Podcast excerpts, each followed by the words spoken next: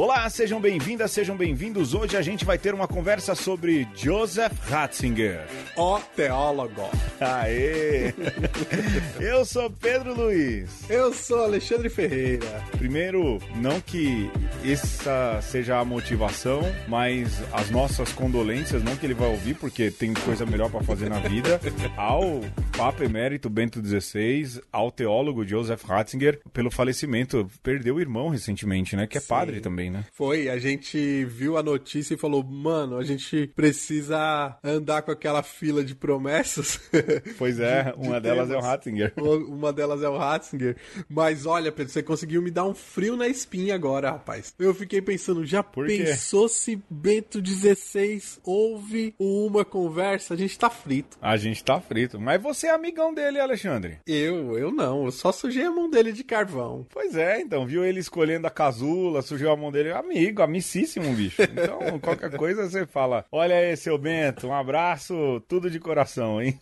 Vamos tomar uma breja qualquer dia desse. Olha, eu quase coloquei como foto de capa o Bento XVI com aquele copão de cerveja, né? Que ele toma. Uhum. Mas, em respeito à figura de Ratzinger, é essa foto aí que você vê, então, na capa. Bom, a gente vai falar sobre Ratzinger e mais do que isso, a gente não vai fazer uma bibliografia de, de Bento XVI, isso aí todo mundo faz, mas a gente vai dar um passeio, não é, Alexandre? Sobre aquilo que é a teologia ou a construção teológica, a obra teológica, nem toda, mas linhas gerais do que é a teologia de Joseph Ratzinger. E não é que a gente vai provar, não é? Mas a gente vai mostrar porque sim, ele é um. Tem gente que diz que ele é o maior, ele é um dos grandes, e sim, talvez o maior teólogo da geração dele. É um pouco, ah, a gente ah. vai bater uma conversa, um, bater eu, um papo, na verdade, sobre isso, né? Eu gostei de, um, de uma definição que deram para ele também, hum. que, cara, é fantástica. Eu queria um, uma alcunha dessa. Ele é chamado, Pedro, de o Mozart da teologia.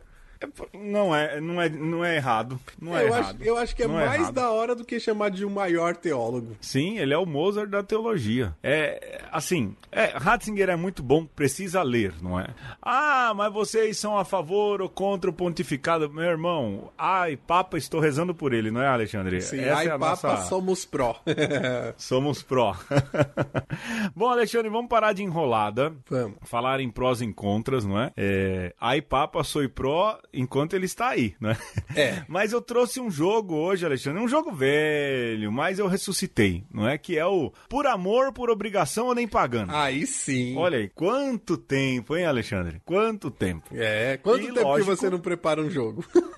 quanto tempo? Eu tô, eu tô levemente, levezinho de férias, então... Tá eu já entreguei dois capítulos, falta revisar o terceiro. O povo aí que reza, minha qualificação tá chegando, ou seja, logo logo o bicho pega ainda um pouquinho mais, né? Mas aí eu preparei um joguinho por amor, por obrigação nem pagando, que são três dilemas e o Alexandre escolhe qual faria por amor, qual faria por obrigação, qual faria nem pagando. E Delícia. o tema, Alexandre, o tema é secretários eclesiais. Você seria chamado a ser secretário de um desses bispos, Caramba. correto? Tá bom. E você me diria qual deles você faria por amor, qual deles você faria por obrigação e qual você não faria nem pagando. Certo. Primeira rodada, pode ser não? Manda. Vamos lá. Por amor, por obrigação ou nem pagando, você seria secretário de Agnello Rossi, uhum. que foi arcebispo de São Paulo e que negou, não é, a existência de tortura. Uhum. Por isso foi transferido ou promovido, vamos assim dizer.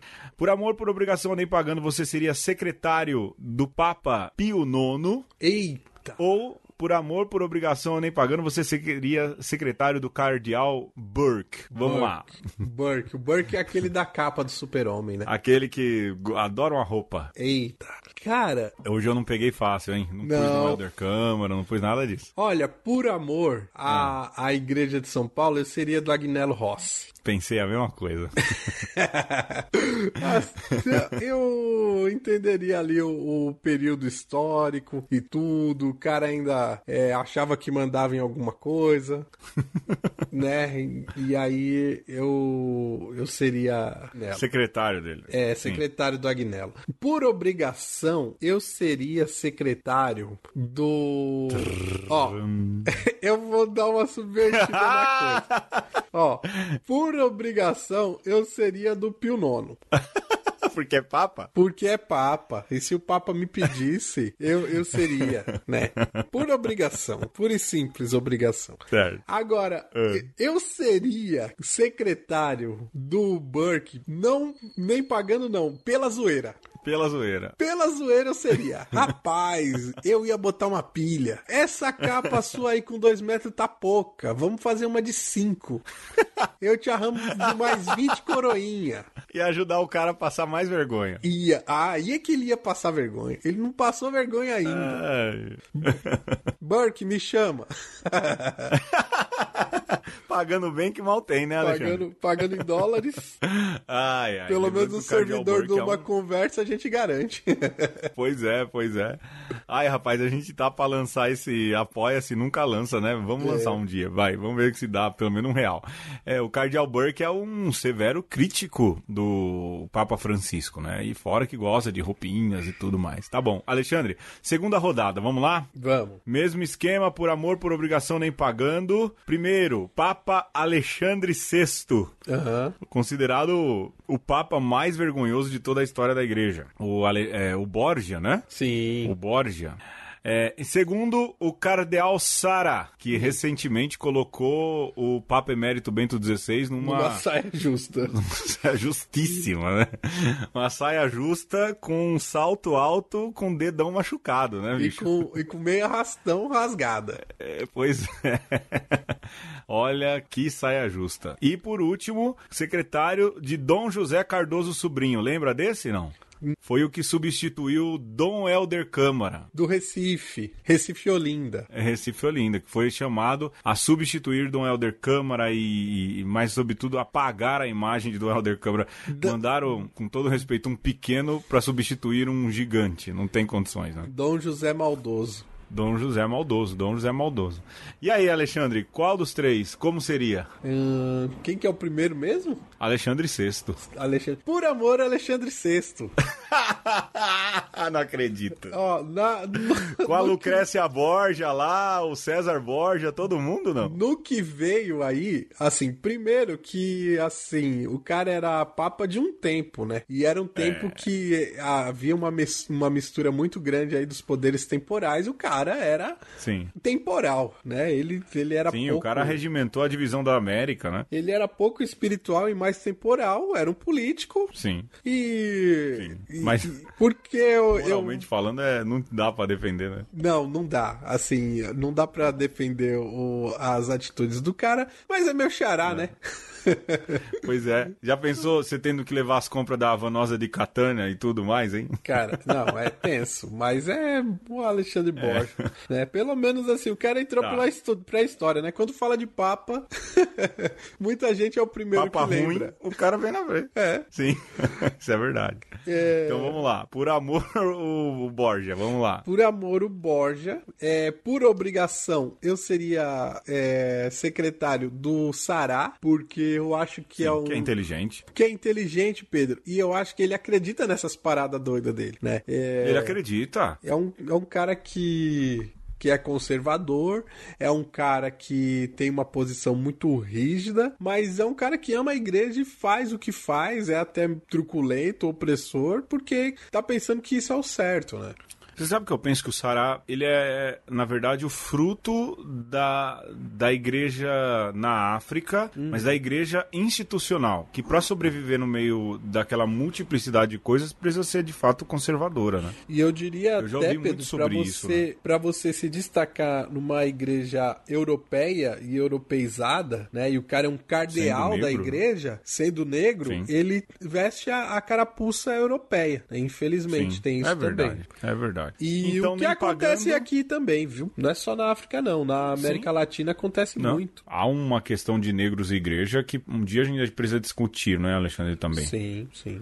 E, por último, nem pagando de Dom José Maldoso, porque fez sim. muito mal para a igreja de Olinda e Recife. E aí eu acho que não é só pelo bem, não, sabe? Eu acho que existiu ali uma questão de ego, de querer aniquilar a figura de Dom Helder. É uma bobagem, né? Que quem, quem tá praticamente esquecido é ele. Ninguém lembra. Eu só lembrei porque eu fiquei, precisei caçar, entendeu? É. Uma figura Mas assim, abraço né? saborido. pois é. Não, eu precisei, é, então. Exato, uma figura assim. Mas aí, tamo junto, vamos lá, vamos pro tema, Alexandre. Vamos pro tema.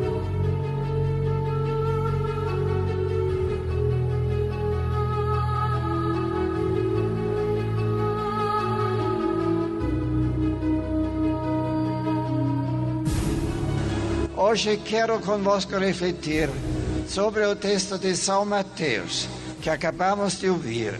Fala de um jovem. Ele veio correndo ao encontro de Jesus. Merece destaque a sua ânsia. Neste jovem vejo a todos vós, jovens do Brasil e da América Latina. Viestes correndo de diversas regiões deste continente para nosso encontro. Quereis ouvir pela voz do Papa as palavras do próprio Jesus. Tendes uma pergunta crucial, referida no Evangelho, a lhe fazer. É a mesma do jovem que veio correndo ao encontro com Jesus. O que fazer para alcançar a vida eterna? Gostaria de aprofundar convosco esta pergunta. Trata-se da vida. A vida que em vós é exuberante e bela. O que fazer dela?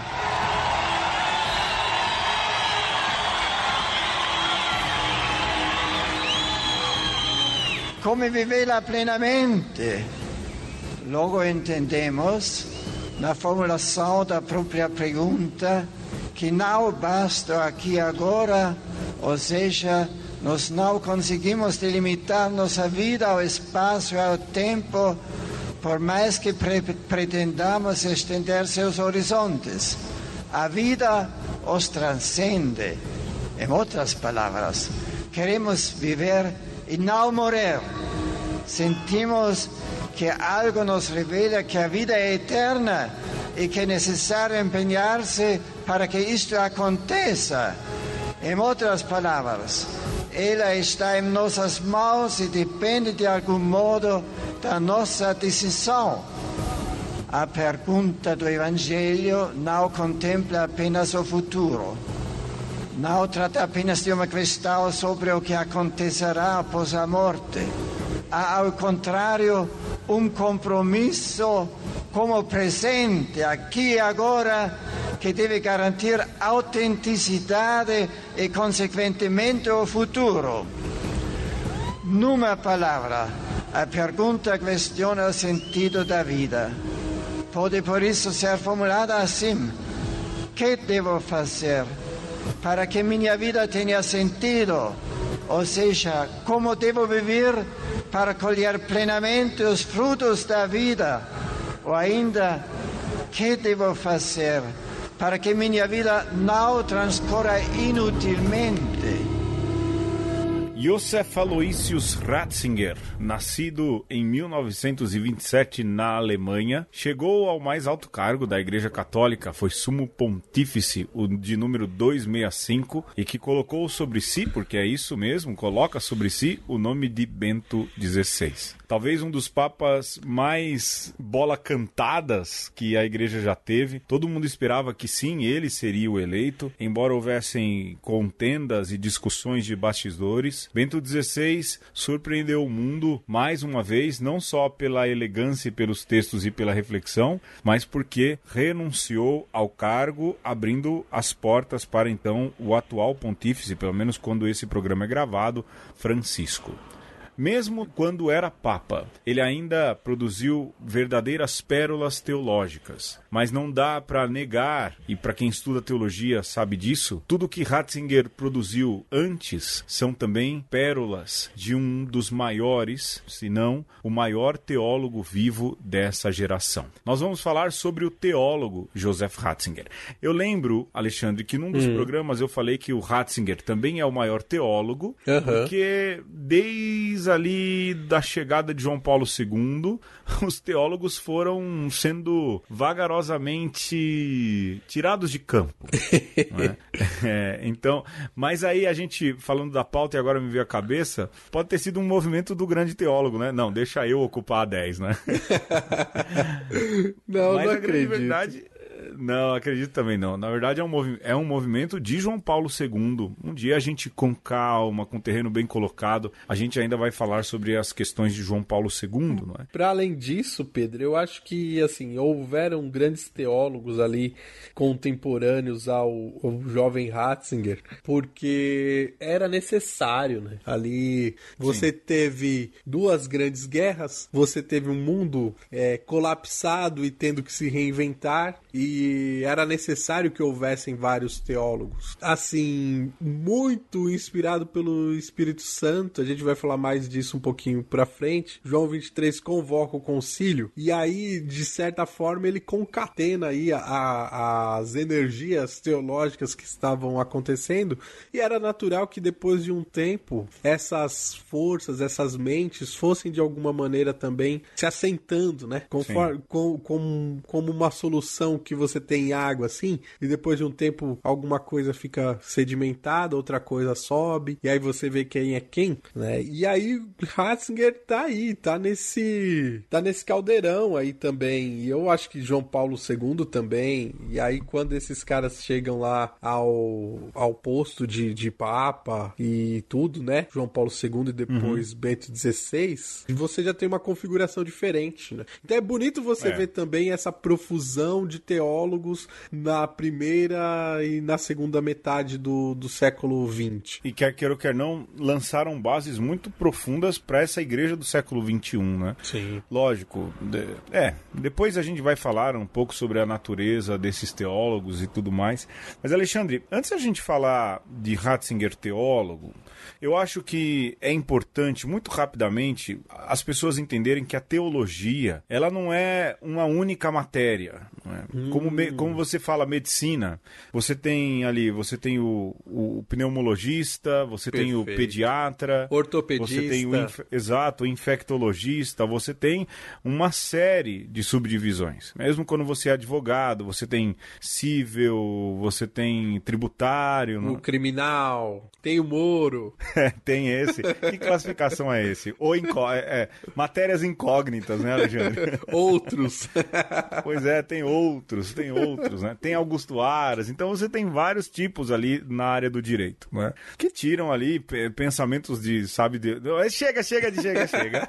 E a teologia também é assim. É? A teologia ela possui cham... os chamados departamentos. Ela não é um, um discurso único, não é? Como a filosofia, a teologia também ela tem vários departamentos. Uhum. E o Ratzinger, ele se encaixa naquilo que é o departamento de teologia dogmática, que é uma teologia muito mais reflexiva, autorreflexiva também, e que usa ali de elementos da filosofia, não é isso, Alexandre? É um pouco é. é. E, e dentro da dogmática, ele flerta ali com a teologia fundamental, que é extremamente importante. As pessoas acham que tudo que é fundamental é, é, é, é, é, é irrelevante, não é? Sim, é como primário. uma pesquisa básica, é, como uma pesquisa básica de qualquer área, não. E ele gravita entre a fundamental e a eclesiologia. É, então eu, ele está dentro de um campo. Eu diria que a dogmática ainda tem é, esse aspecto dos axiomas, né? Então é como se você tivesse ali que trazer definições concisas, né?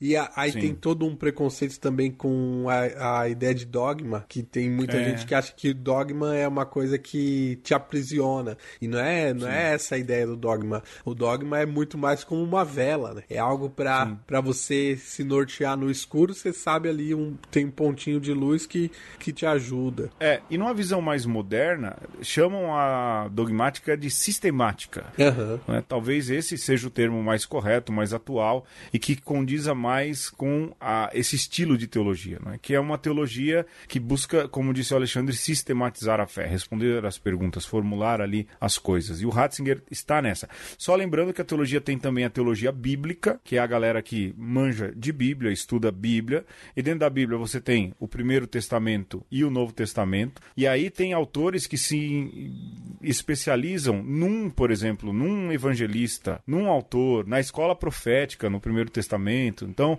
é, há uma série de subdivisões. Escritos paulinos. Sim, exato.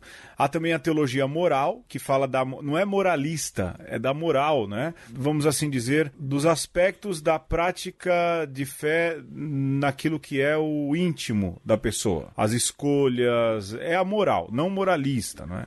Há também a teologia. É, vai, falei da moral, tem o direito canônico e tem a teologia prática, que é a que eu estudo, não é? Que fala da prática da fé, mas não num contexto tão somente individual, mas as motivações para a prática e a organização da igreja, ela faz uma ligação ali com a eclesiologia, que é a prática da fé. Por que se pratica, não é? Quais os motivos da prática e como se organiza essa prática da fé na igreja no mundo. Basicamente, é, a, a, a teologia se subdivide nessas aí, não é? Acho que é isso, né, Alexandre? Acho não que sei é se esqueci isso. mais nada. Não, é, é porque é. aí tem algumas ramificações, né? Quando você pensa, por exemplo, liturgia, que a, a liturgia poderia tem um braço pastoral mas, mas ela também tem um aspecto de fenomenologia que poderia sim, se sim, entrar, sim. inclusive, na dogmática, né? É, ela tem. Eu, eu acho que ela se aloja na dogmática, até. Vamos lá, acho, né? Tô dizendo assim. Porque Bento também se arrisca a falar de, de, de, teolo, de liturgia, não é?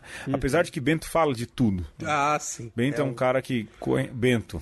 É um, caso, né? é um caso à parte. Não à toa é gênio, né, Alexandre? É. Mas todo teólogo tem ali o seu começo. Né? E o Ratzinger também tem um começo, que são aqueles teólogos que o inspiraram, né, Alexandre? Os seus uhum. primeiros mestres. Sim. Quem são, Alexandre? O primeiro é o cardeal que virou santo agora, né? O Newman. O Newman, que ele, inclusive, beatificou, que é, é um inglês, né? Era um cara que, quando o cardeal, quando o jovem Ratzinger estava lá no, nos seus primeiros ímpetos teológicos, fazia a cabeça da moçada com os escritos de espiritualidade, Sim. né? E um outro... O Newman é gênio, né, bicho? O Newman, eu conheço pouco, vou confessar. É... Não, Alexandre, ele tem escritos belíssimos, tem uma poética muito grande, verdade. Sim. E ele se tornou santo agora, na mesma leva de Irmã Dulce, hein? de Santa Dulce dos Pobres, né? Sim. É, na mesma leva. Mas ele tem, assim, ele é um teólogo de muita elegância, Alexandre. E mais do que isso, ele é um teólogo que você consegue pensar frases dessas de um cartão do Instagram, sabe? Sei. Facilmente, facilmente. E de muita sensibilidade. Vale a pena. John Newman. Porque já tem é, esse diálogo com o contemporâneo, com a pós-modernidade. E nessa mesma. E é um convertido, né? Um convertido do anglicanismo, né?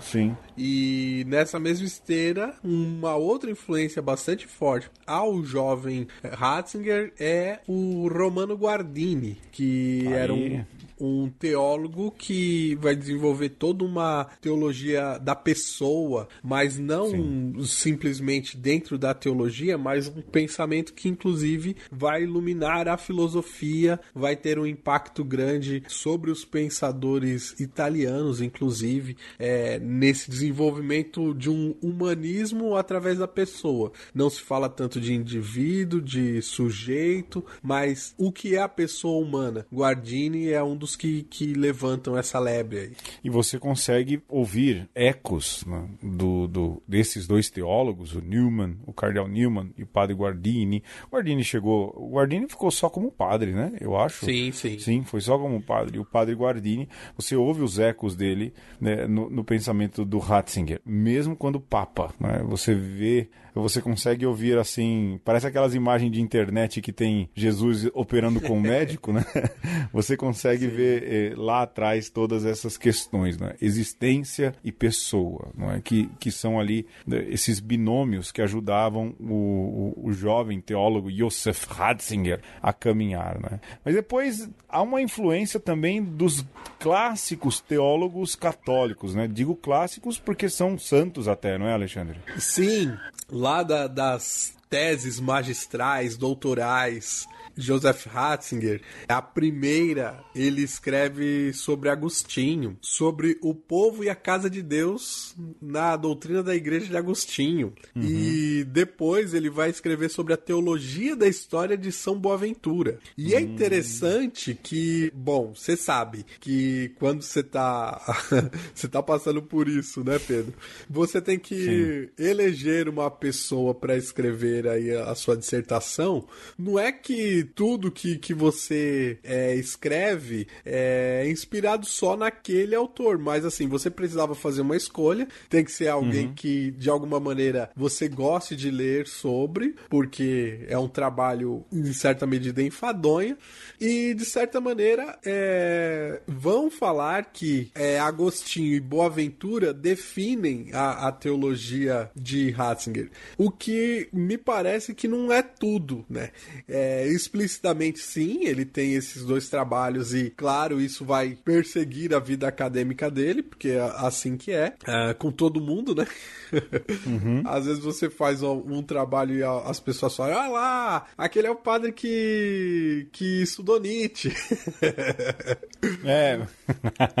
e você fica marcado, mas você é muito mais que isso, né? Mas, sim, assim, sim. é importante de Agostinho e Boaventura é, perceber que Ratzinger, assim como eles, é um cara que tem uma escrita até mesmo devocional, né? Tem uma preocupação hum. em se colocar sempre numa postura é, reverente, né? Agostinho, Sim. você vê muito isso. Você pega as confissões, é, o cara faz um tratado de cosmologia no livro 10, mas ele tá falando ali da sua experiência de Deus através da contemplação com a natureza. E Sim. Boaventura não é muito diferente. É uma teologia bastante mística e que traz muito daquilo que, que é a sua experiência e tal. Mas ainda eu diria, Pedro, que para além de Agostinho e Boaventura, Ratzinger carrega traços bastante fortes de Tomás de Aquino. Ainda que ele. É a não... trinca, né, Alexandre? É, não tem muito como escapar, né? Se bem que não. existe sempre uma rixa entre Boaventura e, e Tomás. Mas ele consegue conciliar os três, né? Os dois, aliás. Então, por que, Pedro? Não tem como você ser um teólogo europeu católico sem rezar a cartilha de Tomás de Aquino, né? Sobretudo no que diz respeito à estrutura, é, ao, ao, método teológico. Então, essa preocupação em dialogar com o mundo, essa preocupação em oferecer uma teologia que, que faça sentido para quem não é um teólogo, para quem não é um cristão, para quem não é um católico, isso é um rastro grande do tomismo na teologia de Ratzinger. Se você quer entender, então, aquilo que diz respeito à produção teológica de Ratzinger, não só no começo, mas como a gente falou, daquilo que são bases para depois isso ser eco em toda a produção teológica do Ratzinger, é entender isso. É Newman, John Henry Newman e Romano Guardini, que são. Aí, vocês podem procurar livros desses caras, viu? Valem a pena, não é? E, Sim. do ponto de vista mais robusto, vamos assim dizer, é Agostinho, São, Santo Agostinho, São Boaventura, São Tomás de Aquino. Mas ele ainda tem aquilo que são. A gente falou aí, né? Desses dessa primeira fase, dessa segunda fase, mas há um, vamos assim dizer, uma tripla sustentação daquilo que é o pensamento dele e que se repete muito, que são as escrituras. O Ratzinger, mesmo quando era bento, ele era um exímio comentador das sagradas escrituras. O comentarista, não é? Comentarista, porque tinha um profundo conhecimento e, e conseguia ali fazer análises e tirar coisas ali muito bonitas, não é? Depois, e ele tem um livro, aliás, é o que está lançando agora, não é, Alexandre? O é. Tratado da, da, da, Liturgia, não é? Sim, exato. As edições CNBB estão lançando. E a filosofia. Então, quando você pega aquilo que. Se você consegue dividir a produção do Ratzinger em três fatias, lógico, ele é um multiteólogo, um teólogo que fala sobre muitas uhum. coisas, mas você consegue separar ali, olha, aqui vai para a classe, para a gavetinha da escritura, ele faz bem isso. Aqui para a questão da liturgia e aqui a, a filosofia. Não há como escapar desse suporte triplo, não é, da produção teológica do Ratzinger. E, e eu diria, eu diria ainda, Pedro, que faz sentido também quando você pensa em escritura, liturgia e filosofia, que Assim, Joseph Ratzinger faz, por quê? Escritura. Porque ele é alemão. E há quem diga que, inclusive, uhum. o alemão, antes de Ratzinger, que mais é, abalou as estruturas da, da teologia foi Lutero. Então, ele. Tempo, hein? Ele. pois é. Ele sendo um alemão, ele não pode deixar as escrituras de lado, porque no terreno que ele se torna teólogo, isso é imprescindível para você poder dialogar, Sim. inclusive é, sustentar ali o, o, seu, o seu pensamento.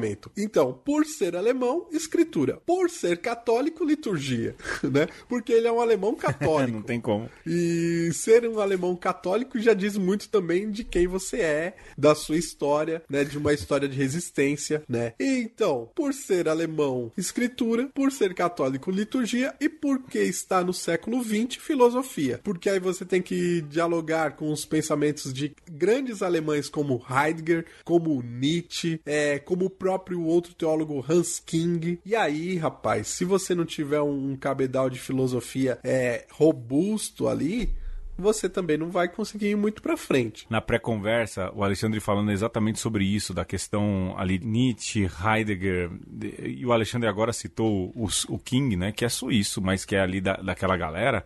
Olha com quem que esse cara precisa dialogar, né? Olha o nível dos caras que esse cara precisa se colocar é, contra ou em diálogo ou em oposição, não sei, não sei qual é o me melhor termo, mas essa é a grande verdade. A, a questão da filosofia em Ratzinger, ela é tão robusta quanto é a questão da escritura e da liturgia, sobretudo por quem ele precisava dialogar e de onde ele vem. Então, isso faz Ratzinger ser grande, não é? Não é só pela profusão de escritos, mas só essa primeira parte, a gente agora vai para os patrocinadores, já revela a base de onde Ratzinger vem e por que ele tem todas essas credenciais que ele tem. Mas a gente fala mais sobre isso no próximo bloco. Pode ser, Alexandre? Pode. Vamos lá. Vamos ouvir uma musiquinha do Bento 16 mesmo. Oh.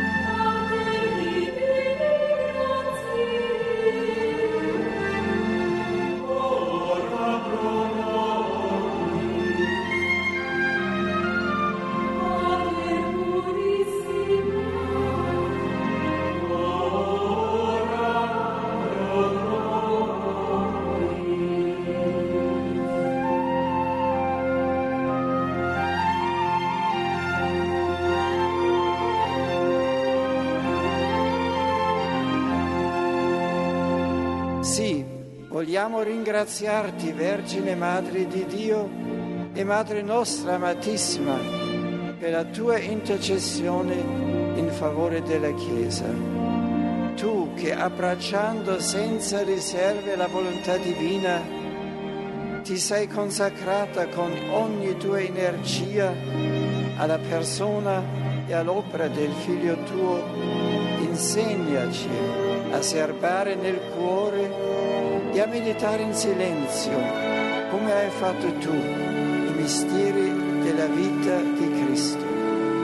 Tu che avanzasti sino al Calvario, sempre profondamente unita al Figlio tuo, che sulla croce ti donò come madre il discepolo Giovanni fa. E ti sentiamo sempre anche noi vicina in ogni istante dell'esistenza, soprattutto nei momenti di oscurità e di prova.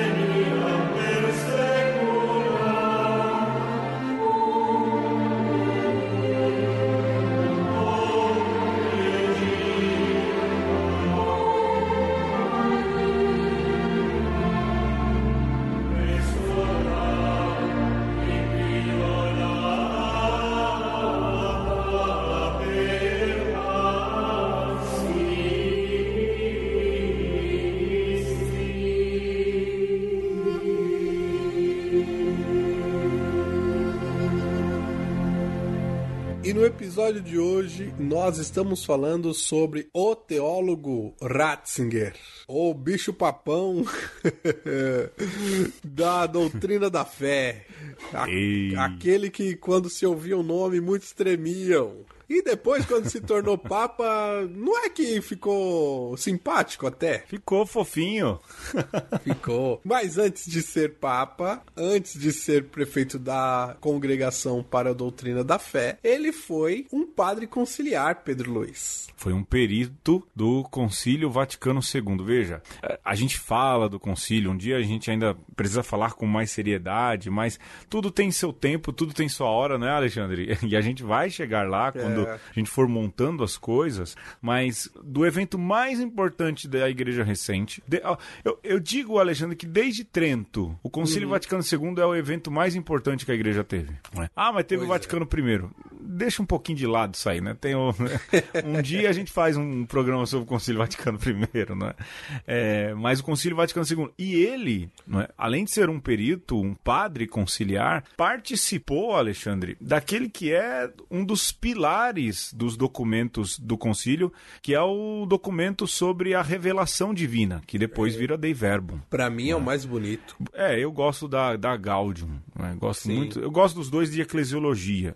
Mas qual a importância da Dei Verbum? Primeiro, a Dei Verbum ele fala da revelação de Deus, é? e ele abre também a possibilidade de um estudo bíblico mais livre, não é? Uhum. De um estudo bíblico e de que a, a, leitura das Sagradas Escrituras precisa ser algo na mão do povo.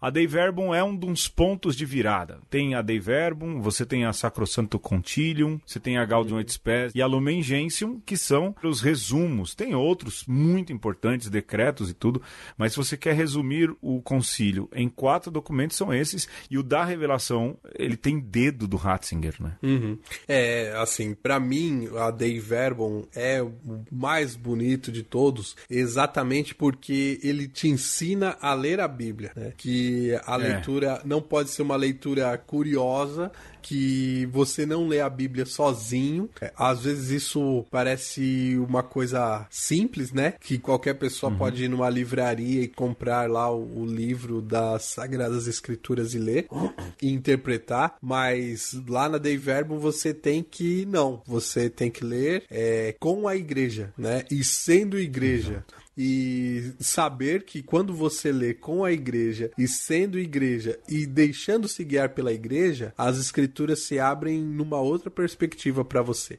É, então é um livro espiritual. Para mim, assim, é o mais espiritual, talvez com a Gaudium et Spes, né, que também traz isso muito poético, né? É, numa outra, numa outra perspectiva, né? É essa coisa de saber que você com a igreja, você está no mundo e por que você está no mundo, né? E mas para mim, é quando eu vejo essa posição do Ratzinger dentro do, do concílio e depois o que ele vai se tornar, me parece muito que para ele o concílio não é um, uma ruptura, né? Porque isso é muito dito do Concílio Vaticano II. Ah, a igreja era de um jeito e se tornou de outro. Mas para eles trata-se de uma reforma, é a mesma igreja, é a igreja de sempre, só que agora ela se reformou, não com uma rebelião, não com uma revolução, mas uma reforma porque precisava ser reformada, porque precisava caminhar de uma, uma outra forma e consegue fazer isso na caridade, é, na, eu diria ainda na simplicidade, né? Levando uhum. o tempo que, se, que for preciso para concluir de fato essa reforma, né? Se é que tem conclusão.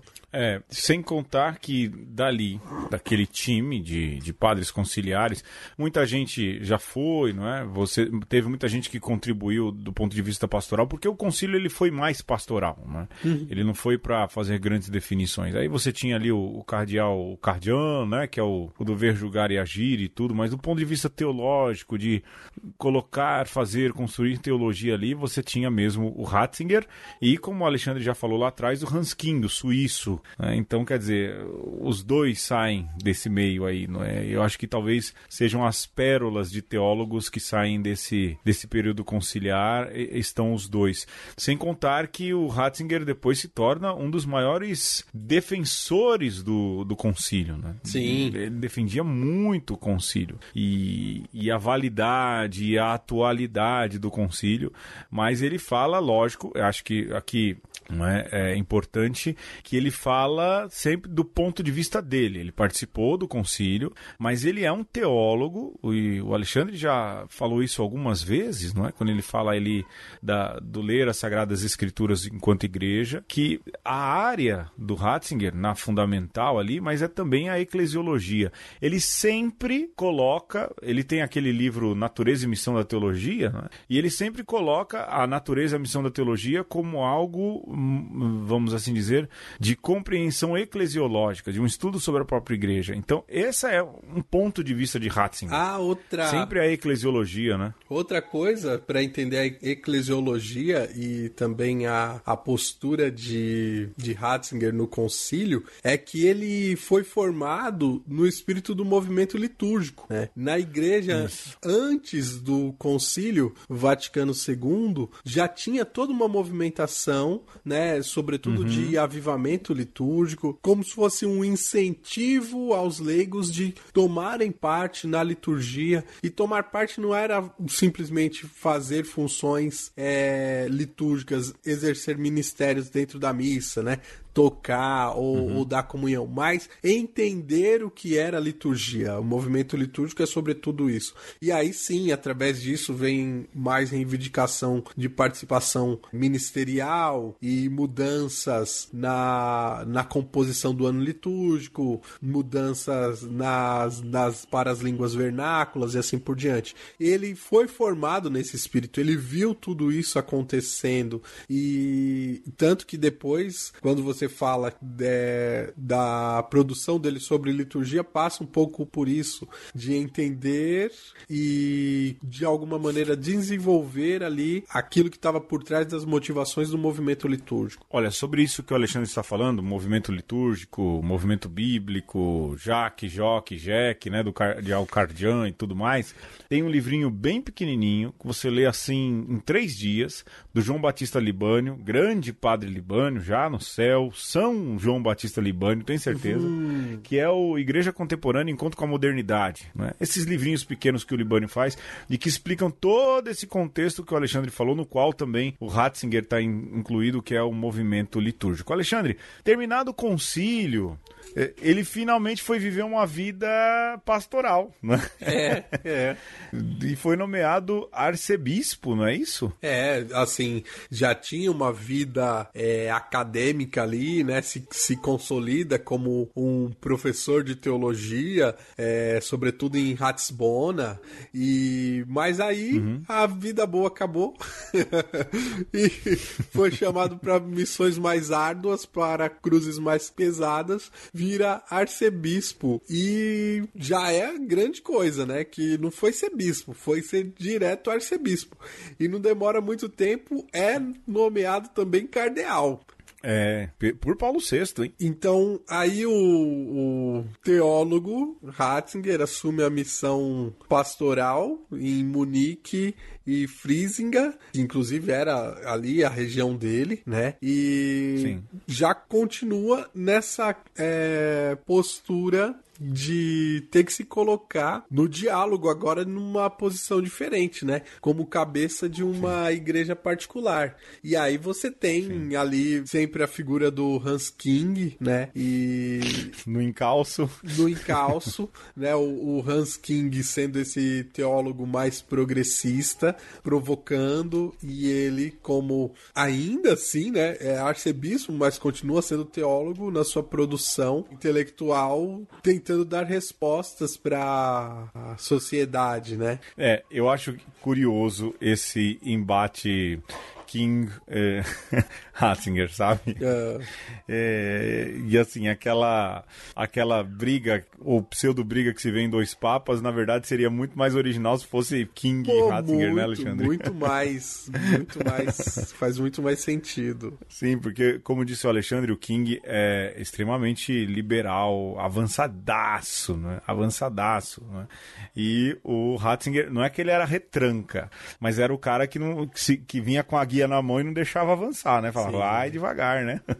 Sim. E aí tem é, essa coisa de ser um cara da Alemanha, né? Um, um, católico alemão, isso fica ainda muito mais presente nessa figura do arcebispo Ratzinger, né? Que é um, um cidadão da Baviera, né? Do Sim. sul da Alemanha. Então, às vezes, Pedro, eu acho que a gente perde isso de vista porque nós vivemos um catolicismo brasileiro e é muito fácil você ser um católico brasileiro, né? Um católico, inclusive, que se diz católico e não vai na missa. Para um, pois, um católico. Aliás, se diz, eh, aliás, tem católico, tem presidente que se diz católico, né? E a é. gente não vê em missa, não deve nem rezar um Creio Deus Pai Niceno Constantinopolitano. Não, não ah, se rezar o dos apóstolos é muito. É... chega, chega. A espetada do programa vambora, vai. então, mas de todo, todo, todo modo, a gente tem que lembrar disso, né? Que esse homem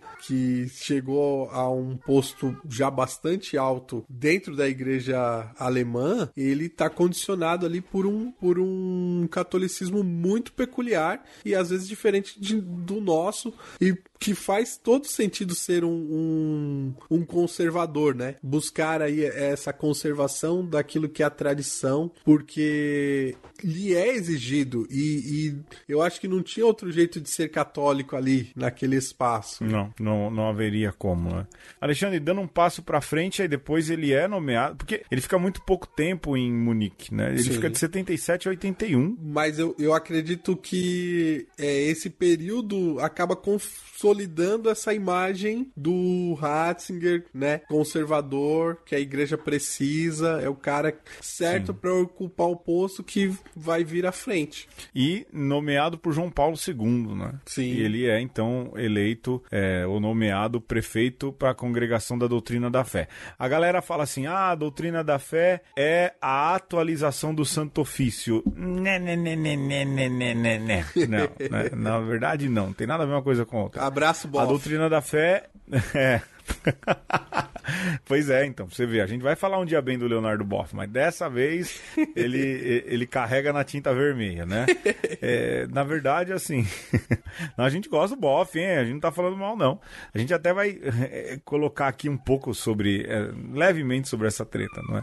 Mas o, a doutrina da fé, ela é como se fosse uma reitoria geral de teólogos, não é, Alexandre? É, um, um sindicato quase. Ou, ou melhor, uma ordem dos advogados. É, uma, uma ordem dos devogados.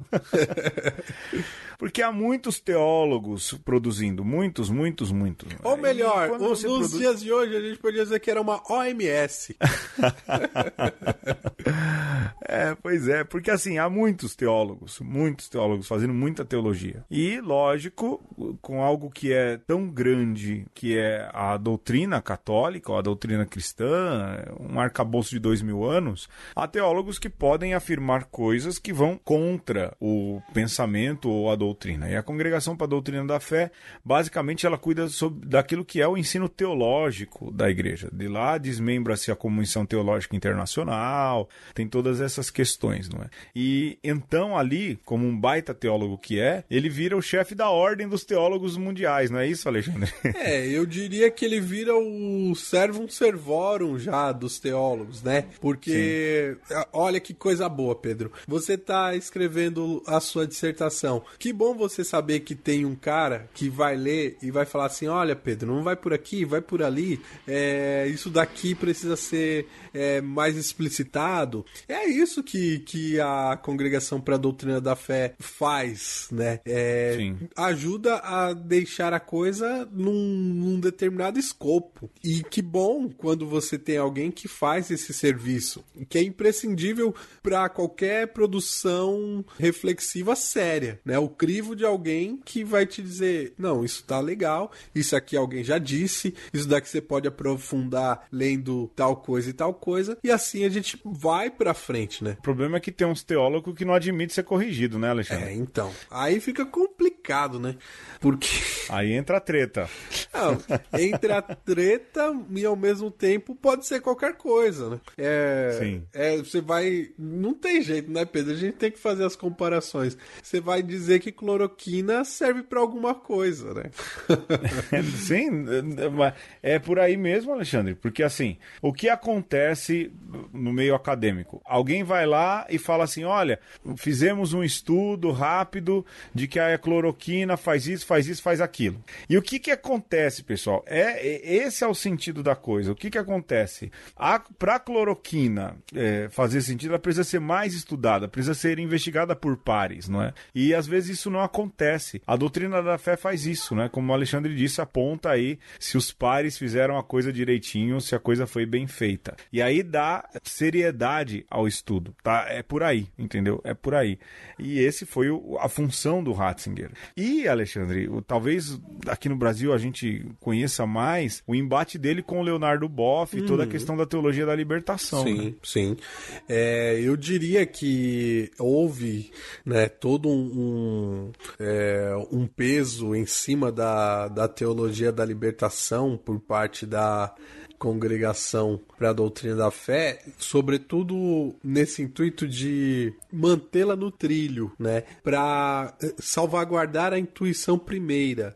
E aí Sim. você tem, claro, que o prefeito para a congregação era importante, mas a gente não pode esquecer que quem estava acima do prefeito era o Papa João Paulo II, um polonês que tem toda uma história ali traumática com relação ao socialismo, à, ocupação nazista e todos esses movimentos ali da Segunda Guerra, e ele percebe, sobretudo na teologia da libertação feita na América Latina, um flerte muito grande com é, o marxismo, com o socialismo. E aí sim você entende o, o embate, né? E aí o prefeito da, da Congregação para a Doutrina da Fé tendo de alguma maneira que salvaguardar a intuição, mas ao mesmo tempo corrigir os excessos. Sim, sim. E acaba gerando aí um desentendimento grande. Um né? desgaste, né? Um desgaste muito grande. De novo, vocês podem achar assim, tô pegando no pé, mas um dia a gente vai falar disso com calma, né? É a visão de João Paulo II sobre a igreja na América Latina, a visão de João Paulo II sobre alguns jeitos de se fazer teologia, a mentalidade.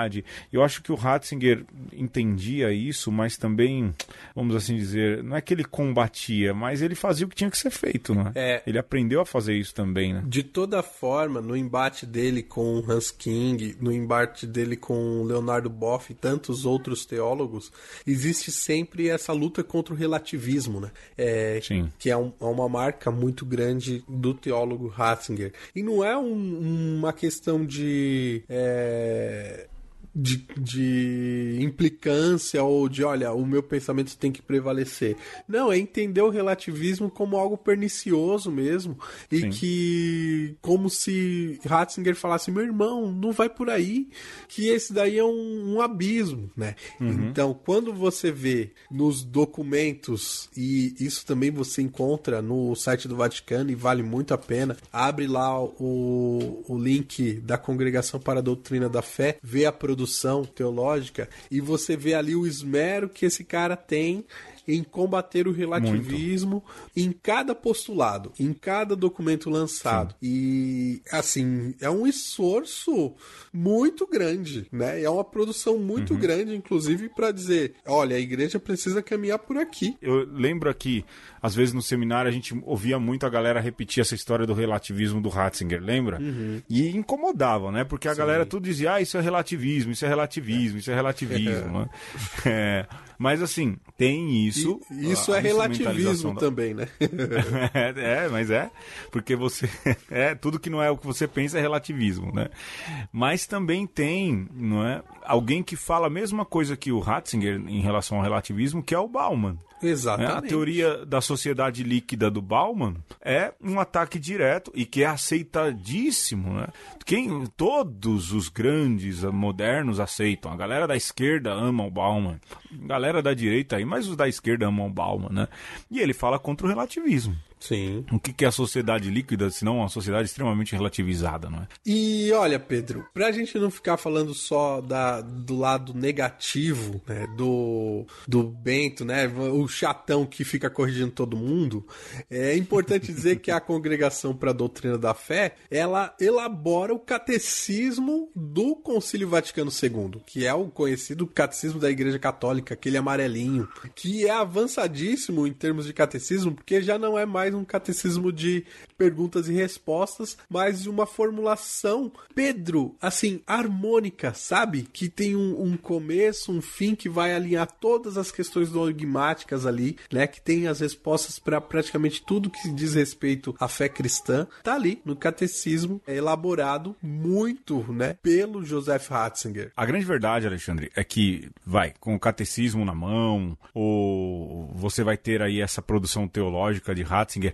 É, aquilo que o Ratzinger escreveu ao longo da, do tempo vai ainda influenciar a igreja por longos anos, longuíssimos anos. Né? Ele é emérito, ele está ali quietinho. Nesse momento em que a gente conversa, eu acho que ele ainda está na Alemanha, não voltou para o Vaticano. Mas muito do que Ratzinger fez está na história, não é? A gente lê Ratzinger a todo momento, a gente tem Ratzinger a todo momento. E, sem dúvidas nenhuma, a gente tem muito de Ratzinger naquilo que é a escrita de João Paulo II. Há uma foto, Alexandre, eu vou tentar achar e colocar no post, que é o Papa João Paulo II, tipo, assinando um documento, alguma coisa, e de pé ao lado, quase que olhando para a foto falando quem escreveu fui eu, é? tá o Ratzinger. É? Dizem que na reta final, quando João Paulo II já estava muito doente, quem escrevia, ou o ghostwriter de João Paulo II, era Joseph Ratzinger. E, e, e é perceptível, é possível ver isso. Né? Então, assim,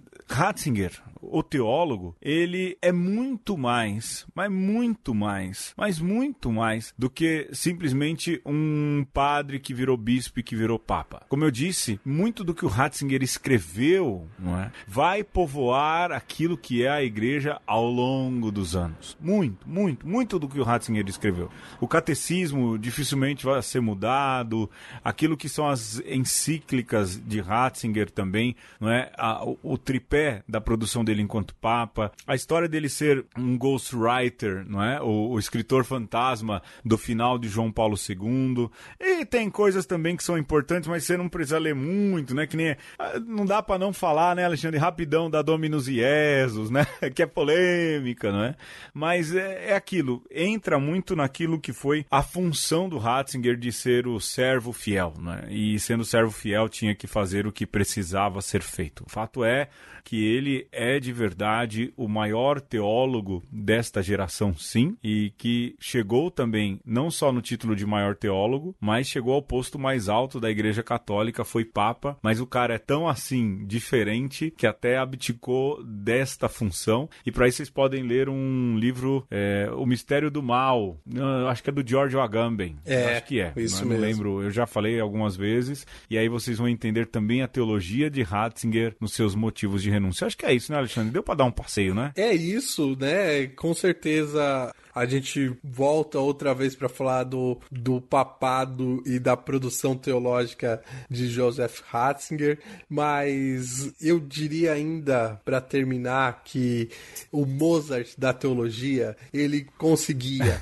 escrever com simplicidade e com leveza, mas ao mesmo tempo com profundidade e organicidade. Né? Então, é, ao ler Ratzinger, você parece que está conversando com uma senhorinha da sua paróquia te explicando coisas da fé. De tão simples. Mas quando você é, vai buscar as referências, você encontra um oceano profundo de uma sabedoria é, que não é só humana, é sobrenatural. E por isso que é tão simples e ao mesmo tempo tão belo. Porque é sobretudo a experiência de uma pessoa que ousou durante toda a vida aprofundar nesse conhecimento e nessa relação com Deus, né? E o mais, Pedro, o mais é conversa fiada.